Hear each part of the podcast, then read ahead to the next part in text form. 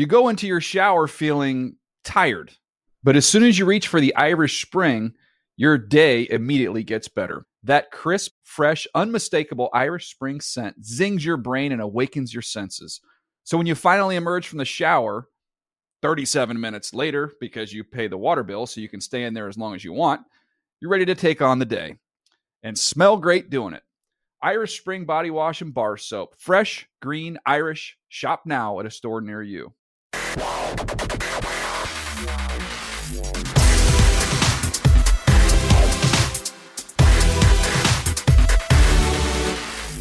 Welcome to the NFL Fantasy Football Show, presented by DraftKings. Here's your host, Marcus Grant.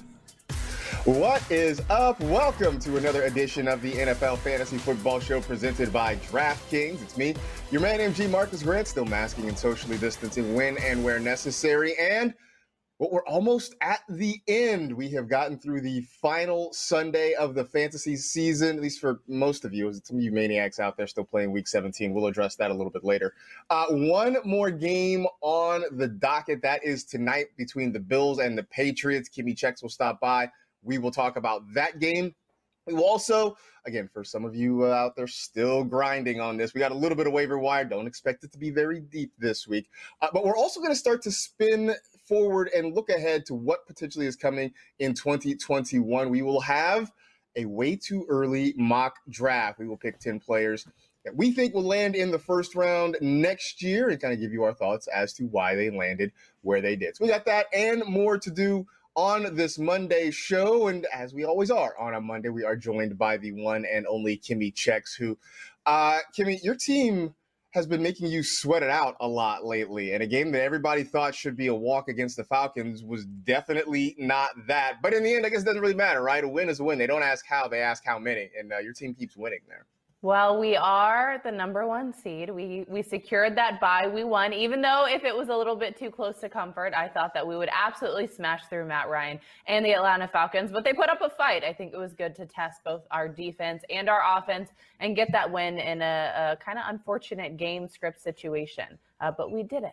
So I'm happy. And your Great. team did it too. The, the 49ers had a huge upset over the Cardinals on Saturday. 49ers putting up a fight. Like I, I got to give them credit. Kyle Shanahan has those guys ready to show up and play. CJ Beathard of all people getting it done. And uh, you know, I I jokingly tweeted over the weekend, congrats to all the CJ Beathard managers on winning their fantasy championships. And wouldn't you know it, but I did get several responses from people that said, you know, either uh, they were in really deep leagues when they were scraping the bottom of the barrel or two quarterback leagues, but I did get multiple responses back from people saying they did start CJ Beathard on Saturday. So it just goes to show uh, in this crazy fantasy game that pretty much anything can happen at any time. All right.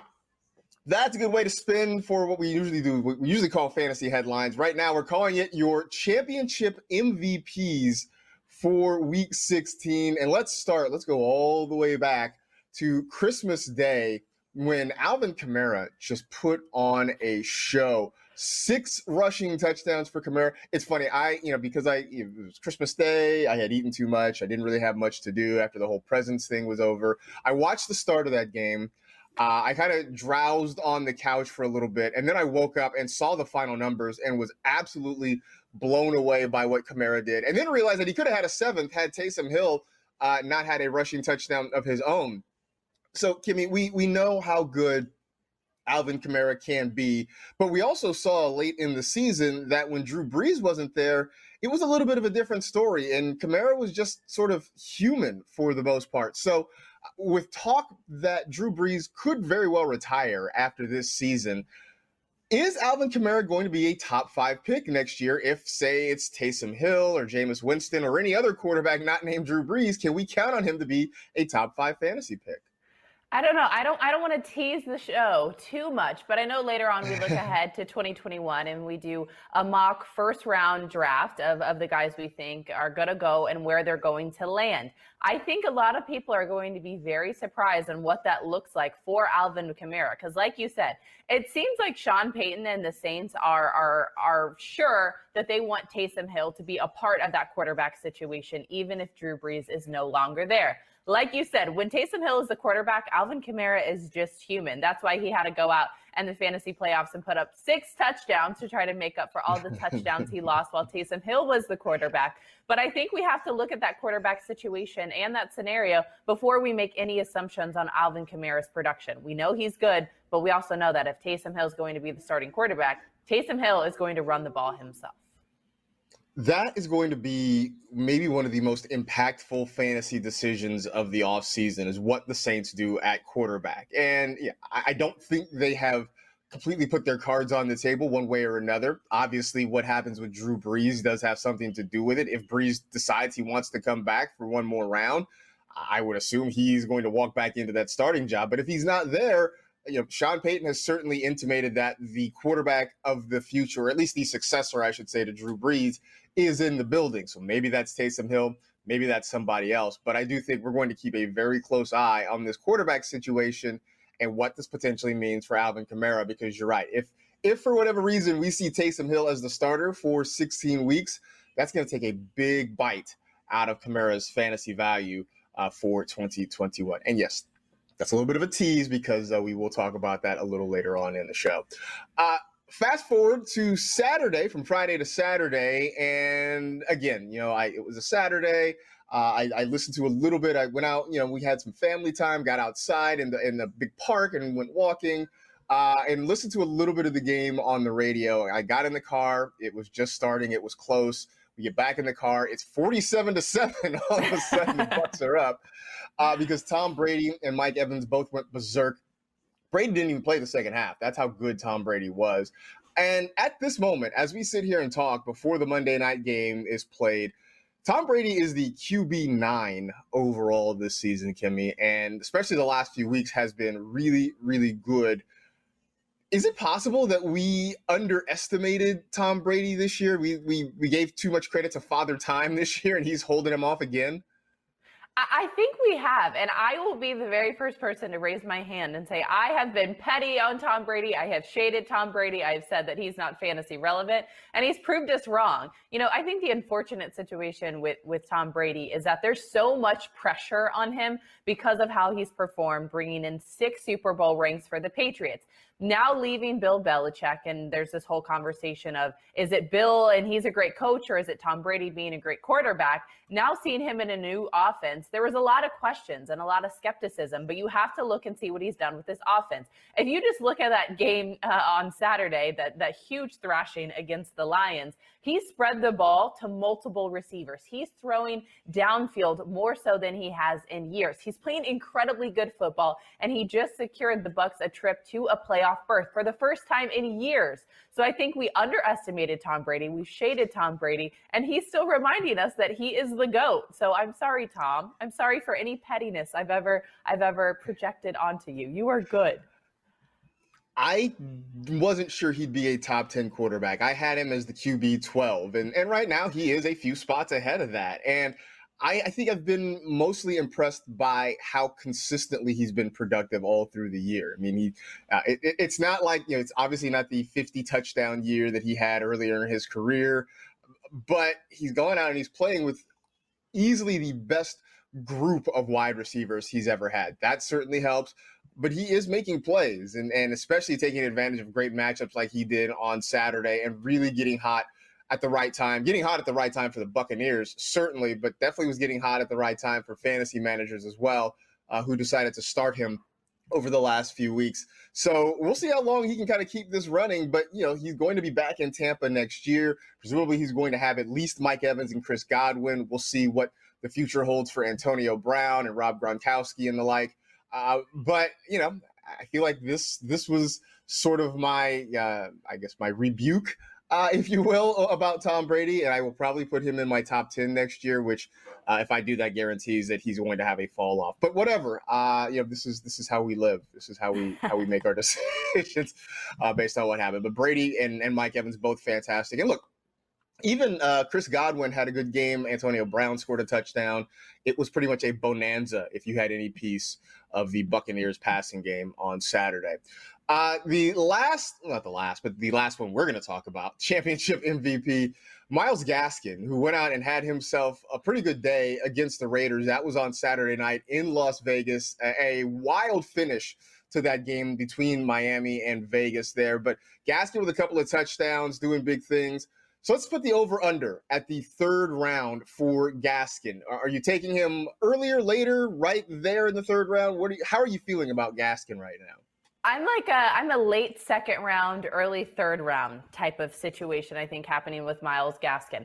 The good thing is that we know that Tua is going to be their longtime quarterback, even though he got pulled and Fitzmagic went in and secured that dub. We love him, the amazing no look pass, who's now usurped Patrick Mahomes on that one. But we know that Tua is going to be their long-term quarterback. This season was a very good experiment for seeing how he's going to utilize his running back with that offense. This is good for Myles Gaskin because he's had continued production week after week after week. He's had double-digit fantasy points in every single game played except for one this season. I think he's going to be a sneaky guy who's going to carry some people's fantasy teams next season. I you know, what I loved about the Dolphins this year is that they were pretty much a one back team. I mean, they had guys, they had multiple guys who could be productive. We saw that when Gaskin got hurt and Salvon Ahmed stepped in and played well for a few games. But generally speaking, they picked a guy and they just gave him the work. And we should all be grateful for that, right? I mean, we complained all year long about these multi headed attacks. Whether it was your Baltimore or Indy or the Rams or what have you, the fact that the Dolphins are like, "Hey, this is our guy. We're just going to roll with him." That's great. And so if we can really count on that next year, if if it looks like they really do believe in Myles Gaskin, and I think they do, uh, then I, I wouldn't have a problem. I, I, would like to wait till the third round. That might not be possible. We'll see where the hype train goes for Myles Gaskin this offseason. But they really just want to give one guy the work. And they're building something really kind of fun with Tua, uh, with some good young wide receivers, whether it's you know, Preston Williams when he's healthy, DeVante Parker, Mike Gesicki this is a kind of an interesting offense. So I do think that Myles Gaskin has a really interesting fantasy future ahead of him, and I think he's going to be one of those guys that we're talking about easily uh, in the first three rounds in a lot of fantasy leagues. All right, so enough of the good. Let's just let's just get this let's get this out of the way. The fantasy championship, the LVPs, the least valuable players. Normally we just we call this I'm salty, and maybe this is just an extended, uh, extra salty, seasoned salt version, if you will, of that. Um, we're going to start with Josh Jacobs. And I talked about Myles Gaskin and, and, how great he was. Josh Jacobs, not really so great, Kimmy. And then the worst part was late in that game, the Raiders, thinking they were going to set it up uh, to kick a what would have been a game winning field goal. Josh Jacobs, as you see on your screen there, uh, slides down short of the goal line on a couple of opportunities, had a chance to score, did not take it. Uh, I don't know if somebody reminded him of Todd Gurley earlier in the year or what the deal was. of course, the Raiders kick the field goal. Then Ryan Fitzpatrick brings the Dolphins back the other way. They kick a game winning field goal. So, Kimmy, I mean, just it, obviously it sort of stinks that, that Jacobs didn't have a great day, but why didn't he score? That would have changed the complexion of everything, both for the Raiders and for fantasy. If he scores, why? Why didn't it happen? Because we cannot have nice things in 2020. Don't you know that? I mean, look at look at our oh. world. Look at where we're at. This is this is just a result of that. No, in all seriousness, I think this was so incredibly intentional because you have seen Josh Jacobs be incredibly vocal on social media as of late saying fantasy football managers stop tweeting at me. I don't care about fantasy. I'm sorry if I won you a game, I lost you a game. I do not care. And I think that was a huge kind of middle finger to us and, and a reminder do not tweet at NFL players if they do not get you fantasy points for a certain week. They are people, they are paid to play a game, not to win us fantasy football championships. So that was his middle finger to say, hey, look, you can't have nice things. Stop tweeting at me and I'm going to ruin your day. Josh Jacobs has not made a lot of uh, friends in the fantasy community the last few weeks. He had that tweet uh, a few weeks ago, or was it an Instagram post, whatever it was, uh, that said, I'm not playing. Although I admittedly sort of took it a different way, as in like I'm not playing around, y'all. Like you know, start me, whatever. Anyway, oh, I just know. Okay. He, I just okay. know. I just know that he has sort of needled a lot of people in fantasy. I'm not saying that this is you know uh, reason or excuse to go tweet nasty meme things at him. Don't do that. Um, but it, is, it has become a very antagonistic relationship uh, between Josh Jacobs and fantasy managers uh, for the last few weeks. Uh, I'm just curious. I, I, have no answer to this. I'm I'm wondering whether or not people are going to have hurt feelings and remember this next year come draft time and maybe not draft Josh Jacobs. Um, I don't think he's going to lose any sleep over that, whether it happens or not. I just know that we could be a petty lot, and maybe uh, maybe this is what happens next year. Who knows? Um, you talked about the 49ers and their big win over the Arizona Cardinals. Part of how they did that was really putting a leash on Kyler Murray. And Kyler had a big game against the Niners early in the season, not so much in week 16 when fantasy managers and the Cardinals, frankly, needed him to go and have a big day. Uh, you know, the 75 rush yards are nice, but no touchdowns. Had an interception that was really costly in that game. Uh, I mean, Kimmy, this was maybe the worst possible time for Kyler to go out and have one of his worst games.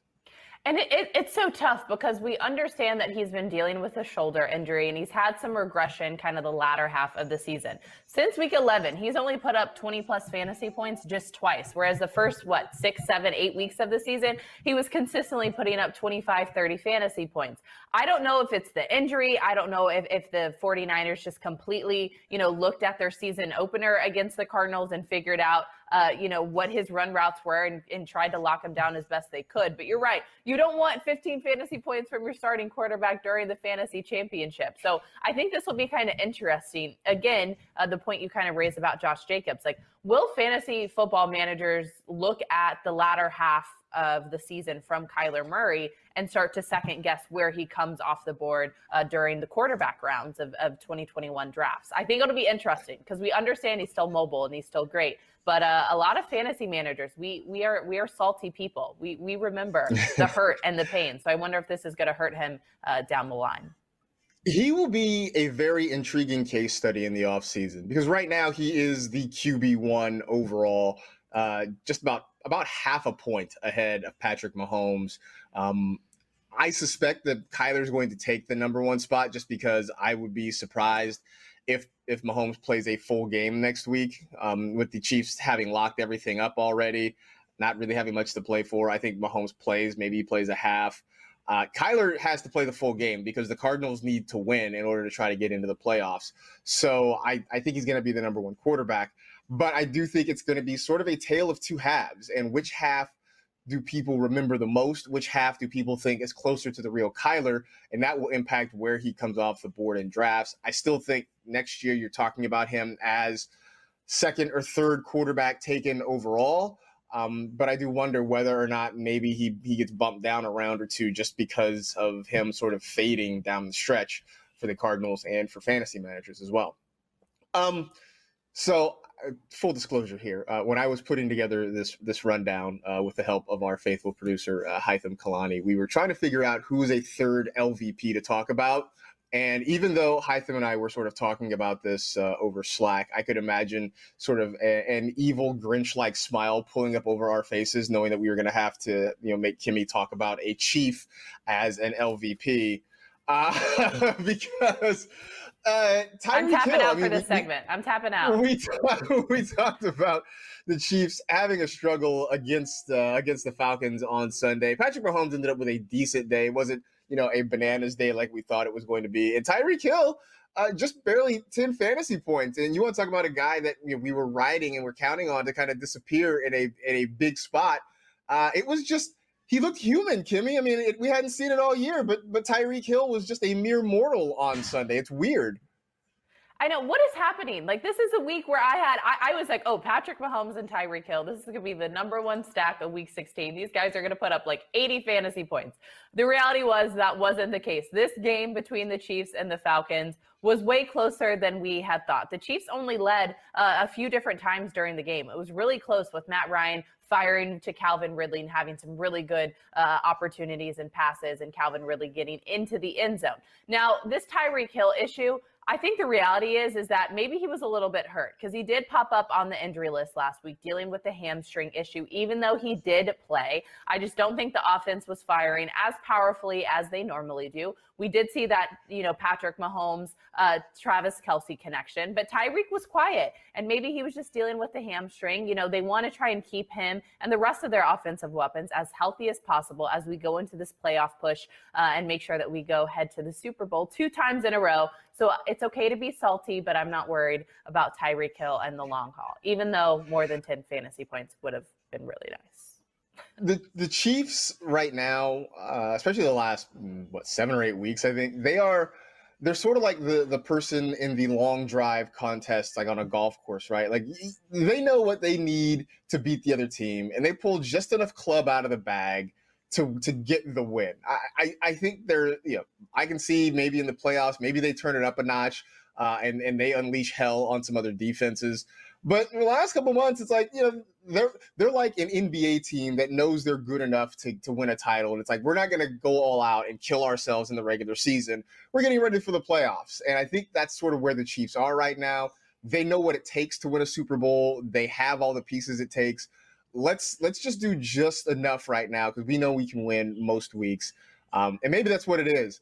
Uh, that's great for the Chiefs not so great for us because we want we really do want them to unleash hell each and every week because we're greedy and we just want uh, as many fantasy points as we possibly could so uh, i'm sure there's going to be somebody out there who wins despite getting 10 and a half points from tyreek hill there might be some other folks who end up coming up short because they needed more from tyreek hill uh, sorry I don't really have any other analysis for you. I don't have any other analysis for you beyond that. Uh, I mean, at this point, it is what it is. You put your best lineup out there, and Sometimes it's good enough, and uh, and sometimes it is not.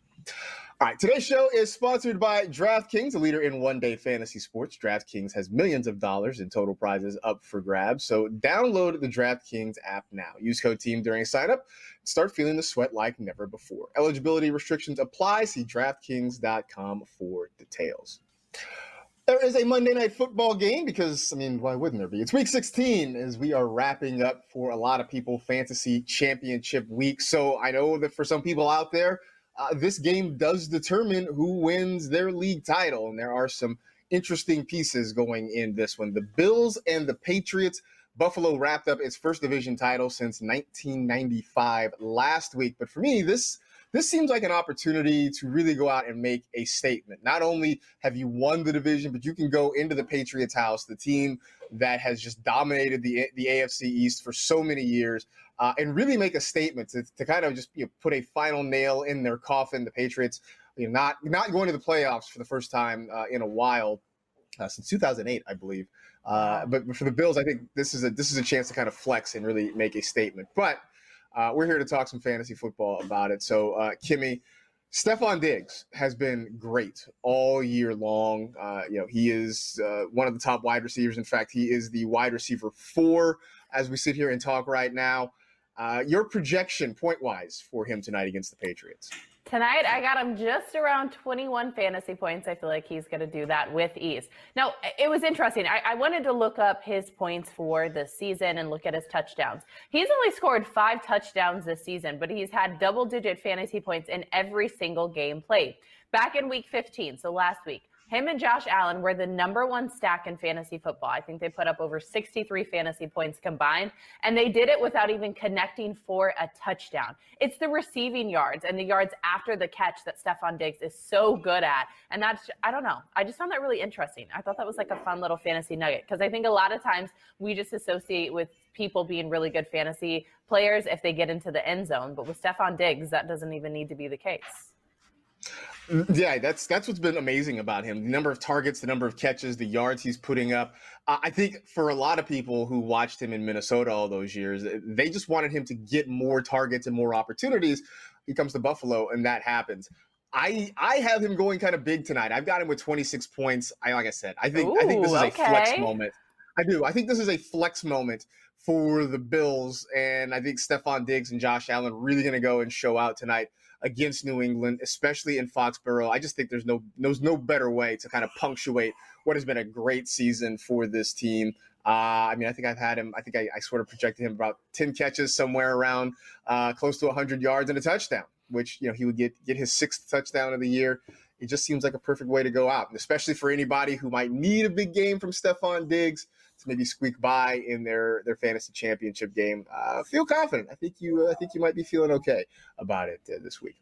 Um, the Bills running backs have been a different story. They've got a couple of guys who I think are talented in Devin Singletary and Zach Moss. But as long as Josh Allen is upright and breathing, uh, they're not going to get a whole lot of opportunity to put up big fantasy days.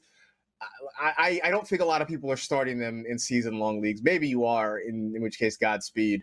Uh, but if we're talking DFS and you're putting together a DFS slate for tonight, would you consider either anybody in that backfield for one of those lineups? You know, I did. I put up a, a DraftKings lineup today because I was just curious. I wanted to see, you know, how how much people were going for it and what this game kind of would look like. And I actually did put Zach Moss into my lineup. The Patriots defense, they've improved the last few weeks, but they're still struggling against the run. We understand that Zach Moss has such a better upside because of those goal line looks and his touches. I think, you know, he has a lot more relevance than Devin Singletary. He's proved that as of late. So in my DFS lineup, I was rocking with Zach Moss, and I feel like a lot of people people could look for that option as kind of a guy who's a little bit cheaper, uh, but could have some decent production tonight. I mean, I guess if I would pick one, that would be the one. But at this point, I think I'm just I'm just staying away from all of them uh, because they have been just so inconsistent. And chances are, when they get close, it's going to be Josh Allen getting the ball down there. That being said, I don't know that the Patriots offer a lot of better options. We've seen Sony Michel the last couple weeks get more touches, especially with Damien Harris uh, not healthy.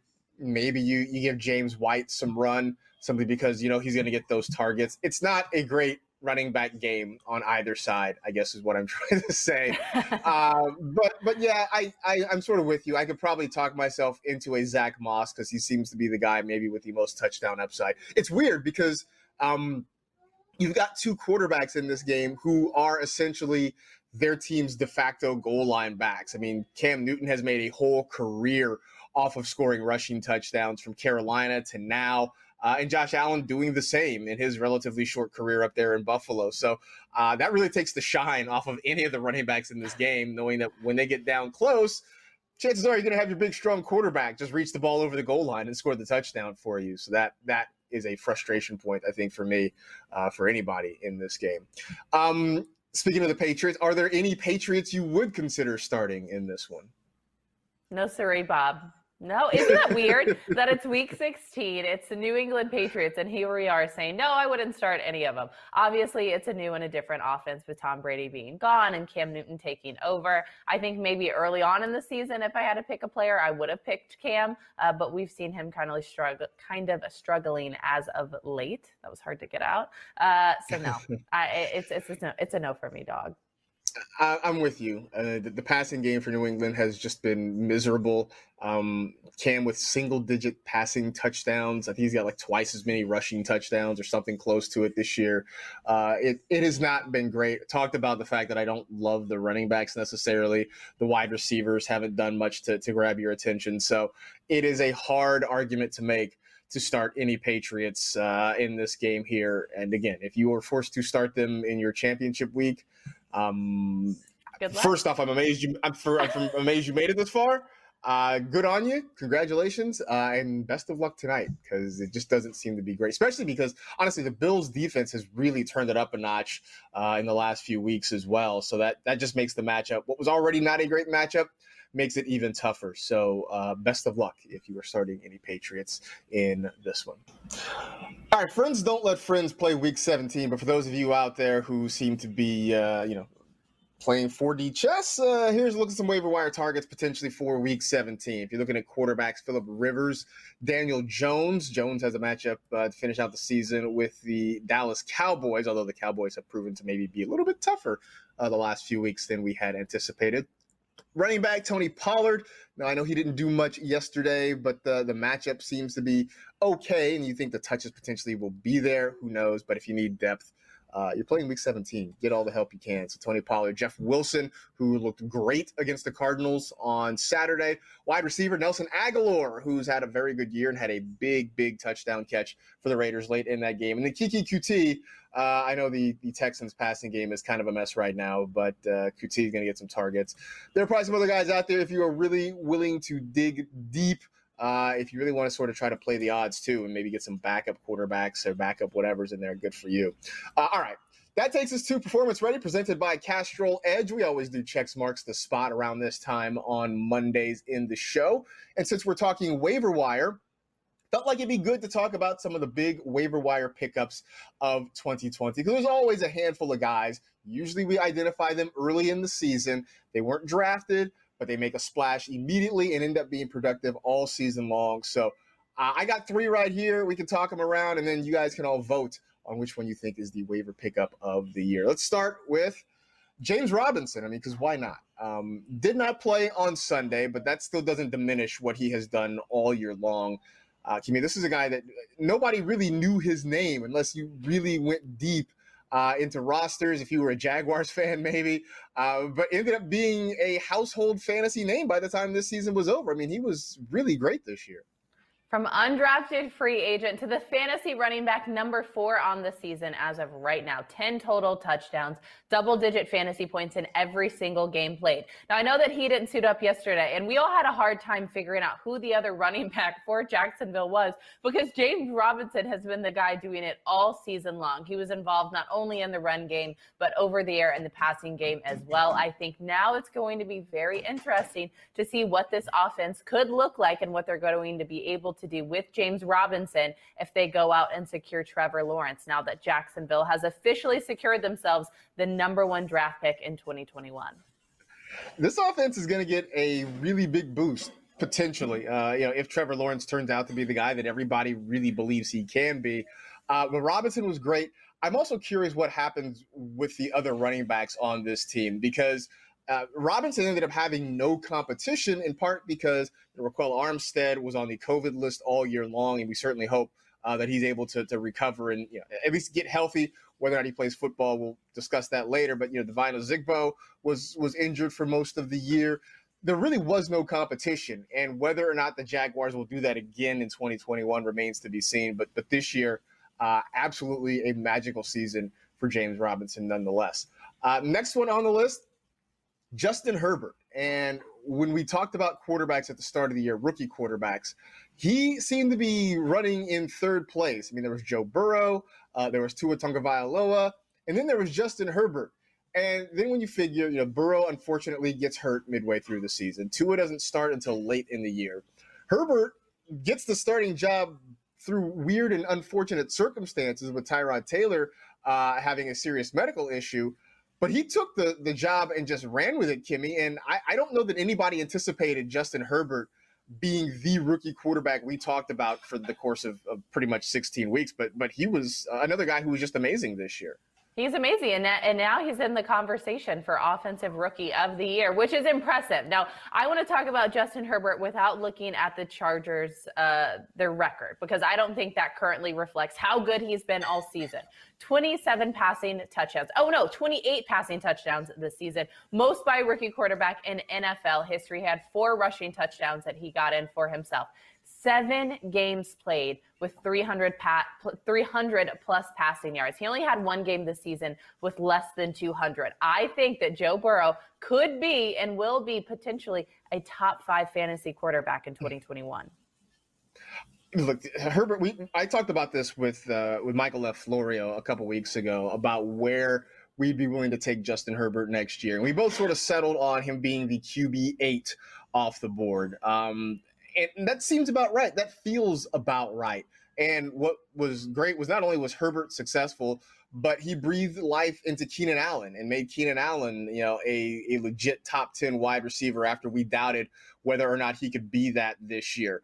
Um, you know, when they got Austin Ekeler back, the connection between Herbert and Ekeler was just as good as it had been with Philip Rivers in the past. So uh, this is the guy who stepped up and played really good football this year. And on top of it, gave you some kind of sneaky rushing numbers. Again, You're not going to confuse him with Kyler Murray or Lamar Jackson or any, or even Russell Wilson but he did just enough with his legs to kind of give you a fairly safe floor. Has four rushing touchdowns this year.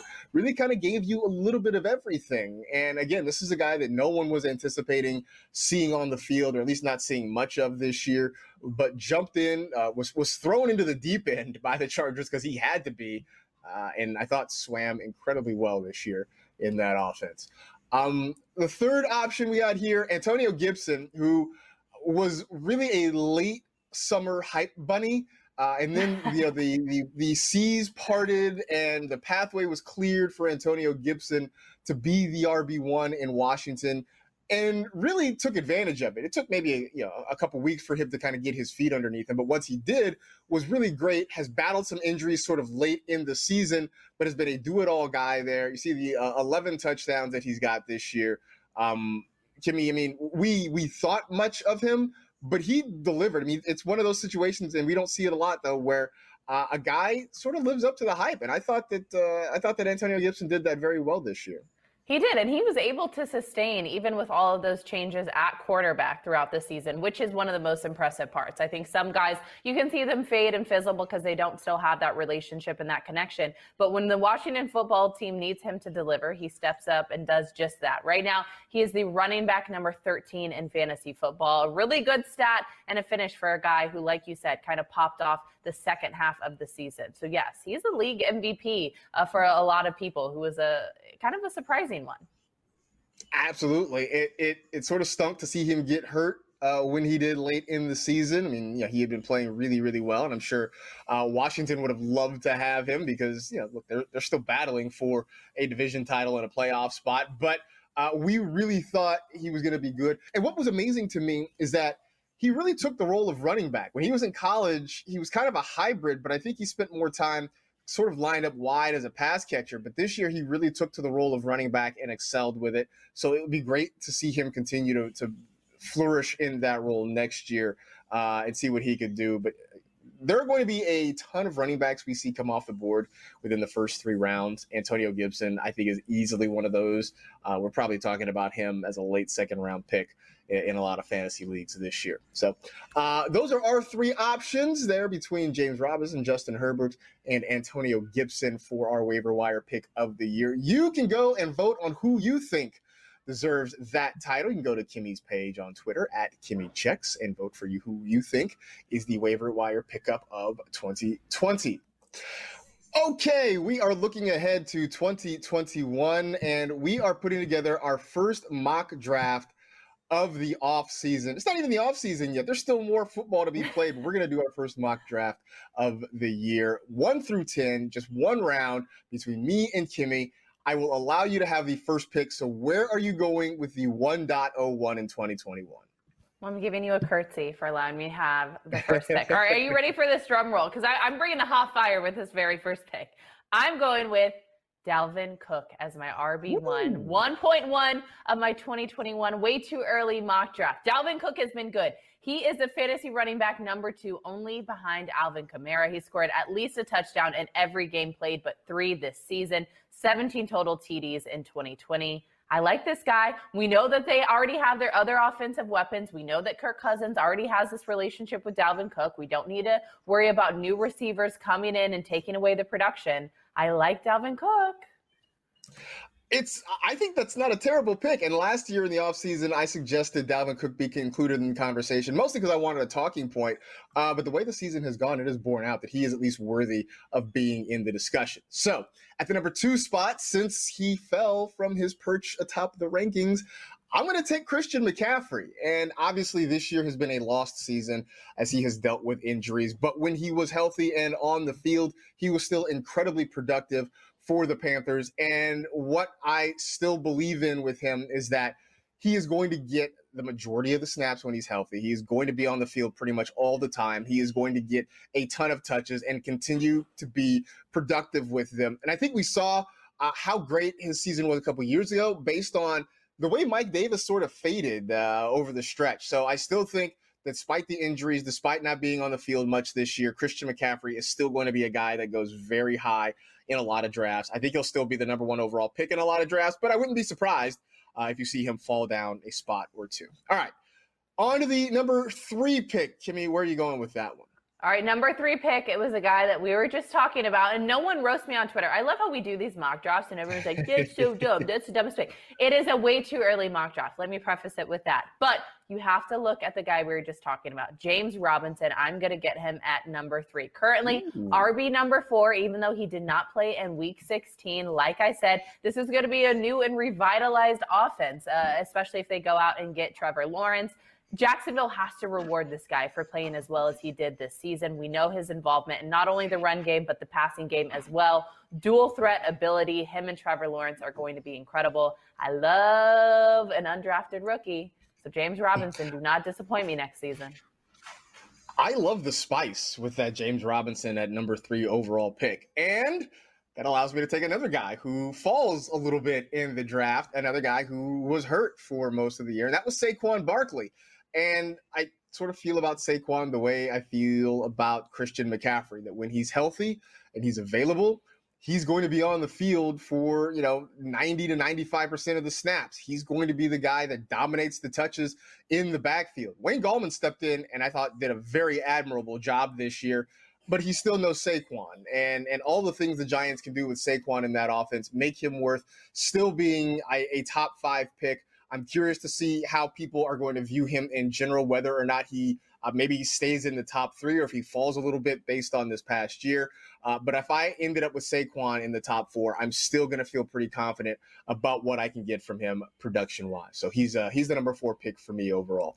Uh, number five, who are you looking at?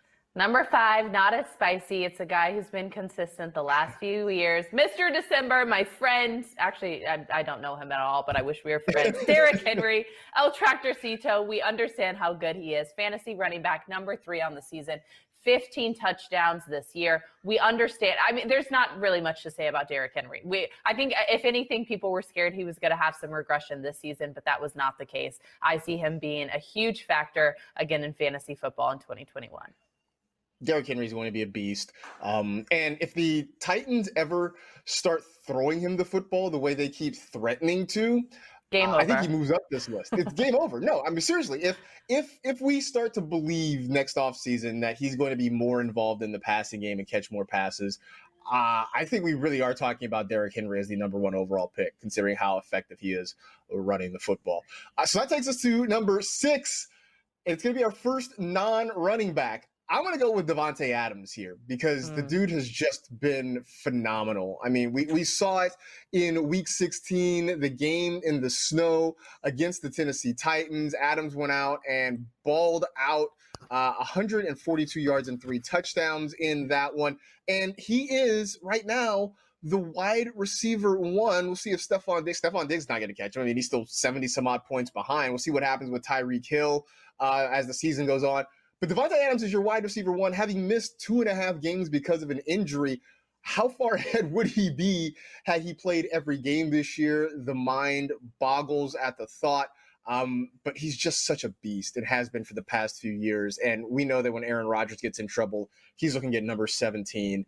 Um, after kind of you know everybody sort of swinging and missing on Michael Thomas last year, I think Davante Adams graduates to being the first wide receiver off the board. May even go higher than six, but I'm putting him uh, at six right now.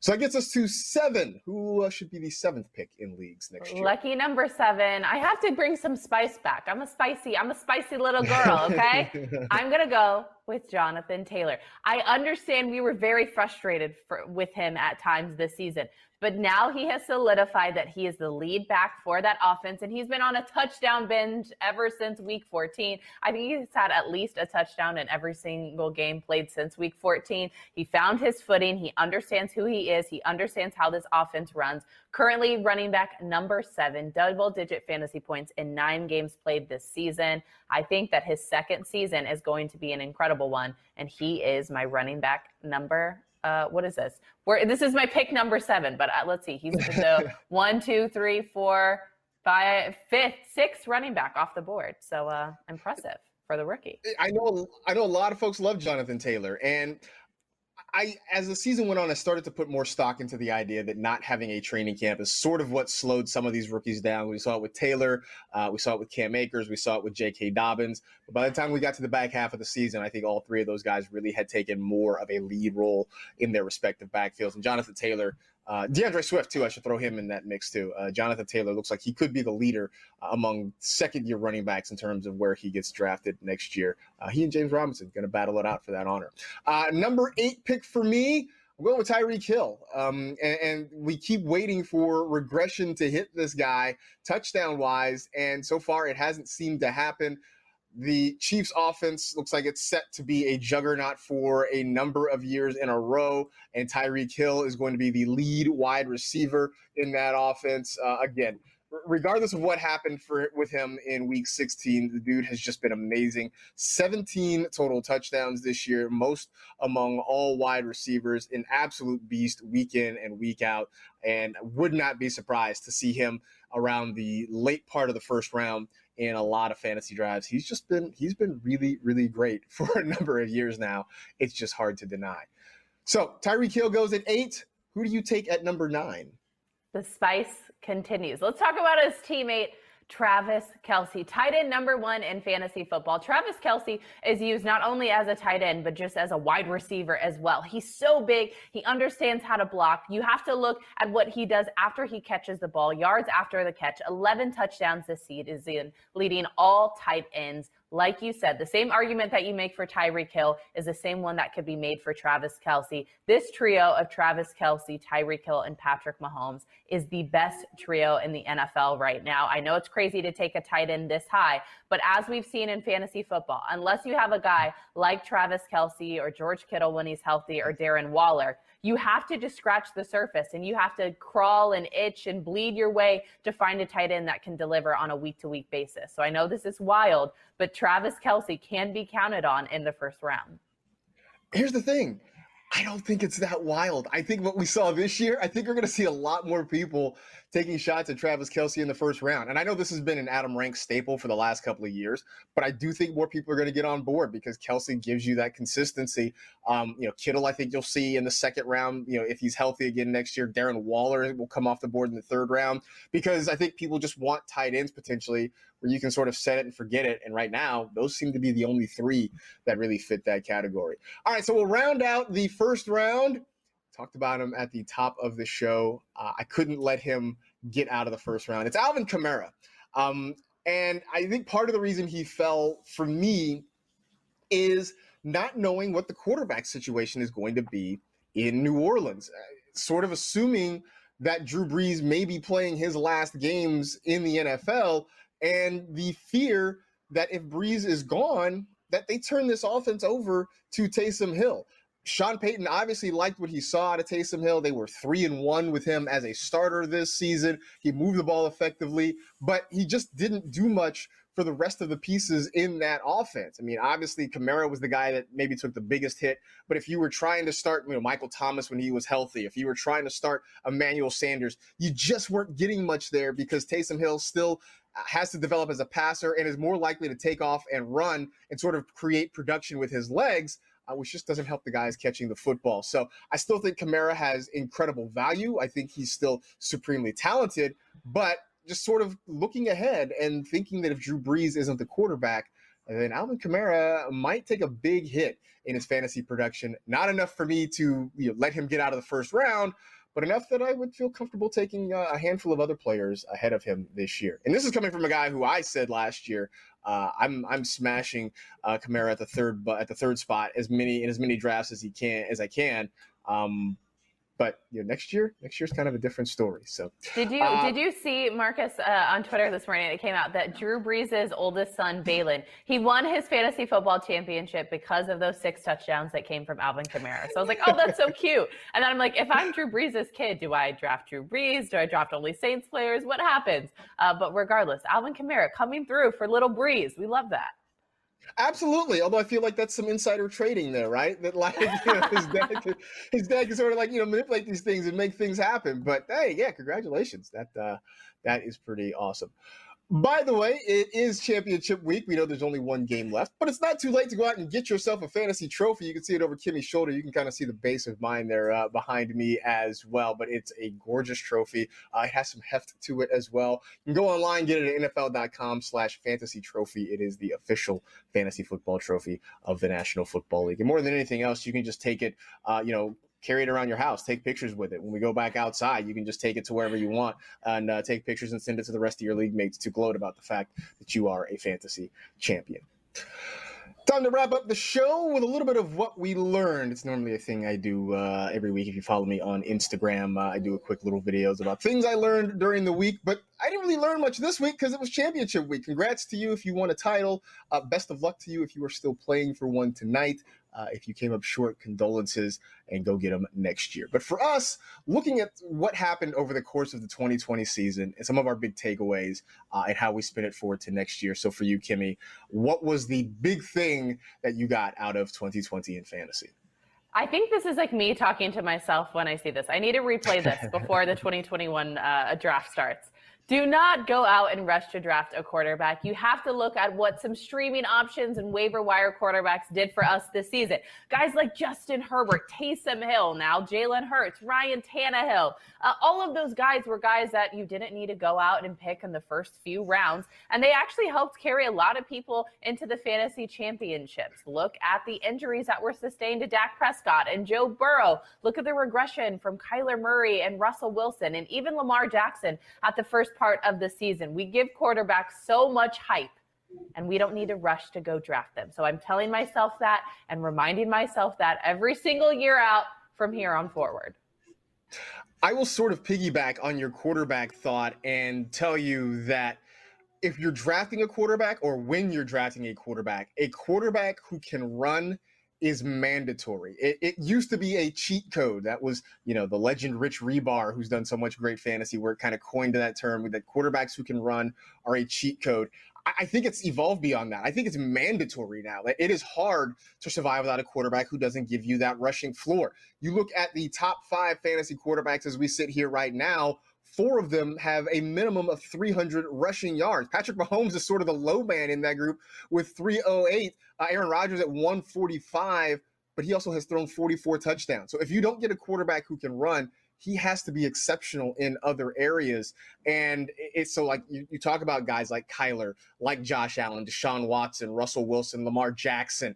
All these guys are going to go earlier in drafts because they give you that safe floor week to week. Even Ryan Tannehill, who got out of the pocket and had a long rushing touchdown uh, on Sunday Night Football, is a guy you can keep an eye on. So uh, this has become not just a luxury. I think it's become almost a necessity in terms of having a quarterback that is going to help keep you afloat on a week to week basis. That means guys like Tom Brady, for instance, are going to go a little bit later in drafts. You know, the, the Matthew Staffords of the world, uh, those sort of guys are going to start to fall in drafts simply because they don't give you that safe rushing floor.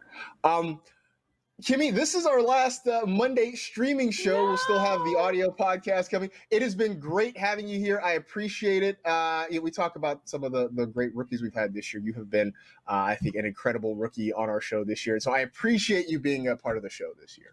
Thank you, Marcus. Thank you to you, to Christy behind the scenes, Hytham. Thank you so much for all the people who helped steer the ship. This is a crazy season. I'm so tired of saying 2020 is unprecedented, but it was unprecedented. So incredibly impressive that we had a full season of fantasy football. Now we are crowning fantasy champions, and uh, we're being crazy and doing way too early mock drafts. So all all the debauchery, we are back. We are having fun, and thank you so much for letting me be a small part of the fantasy football magic here for the NFL. Absolutely. We'll still be doing audio podcast, which means I'm sure I will tap you on the shoulder at some point and bug you to, to come on the audio pod uh, and chat some fantasy with us because uh, we'll be doing this pretty much all off season long. We also still have a streaming show on Wednesday. One more for you uh, on Wednesday before we wrap up the NFL fantasy football show for the year. In the meantime, we are wrapping up this edition. That is it. We are done. We appreciate you hanging out with the NFL fantasy football show presented by DraftKings. You know the drill. Tell two friends to tell two friends. Rate, review, and remember, you can do any amount of work provided it isn't the work you're supposed to be doing at that moment. Be safe, take care of yourselves, wear a mask, and we will see you on Wednesday.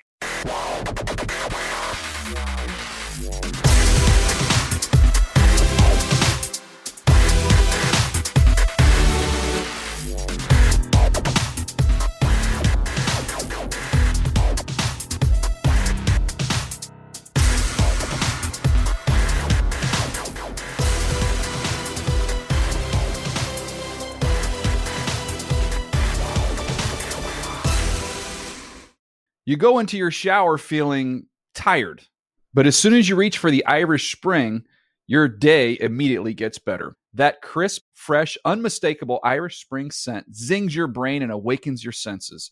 So when you finally emerge from the shower, 37 minutes later, because you pay the water bill so you can stay in there as long as you want, you're ready to take on the day and smell great doing it. Irish Spring Body Wash and Bar Soap. Fresh, green, Irish. Shop now at a store near you.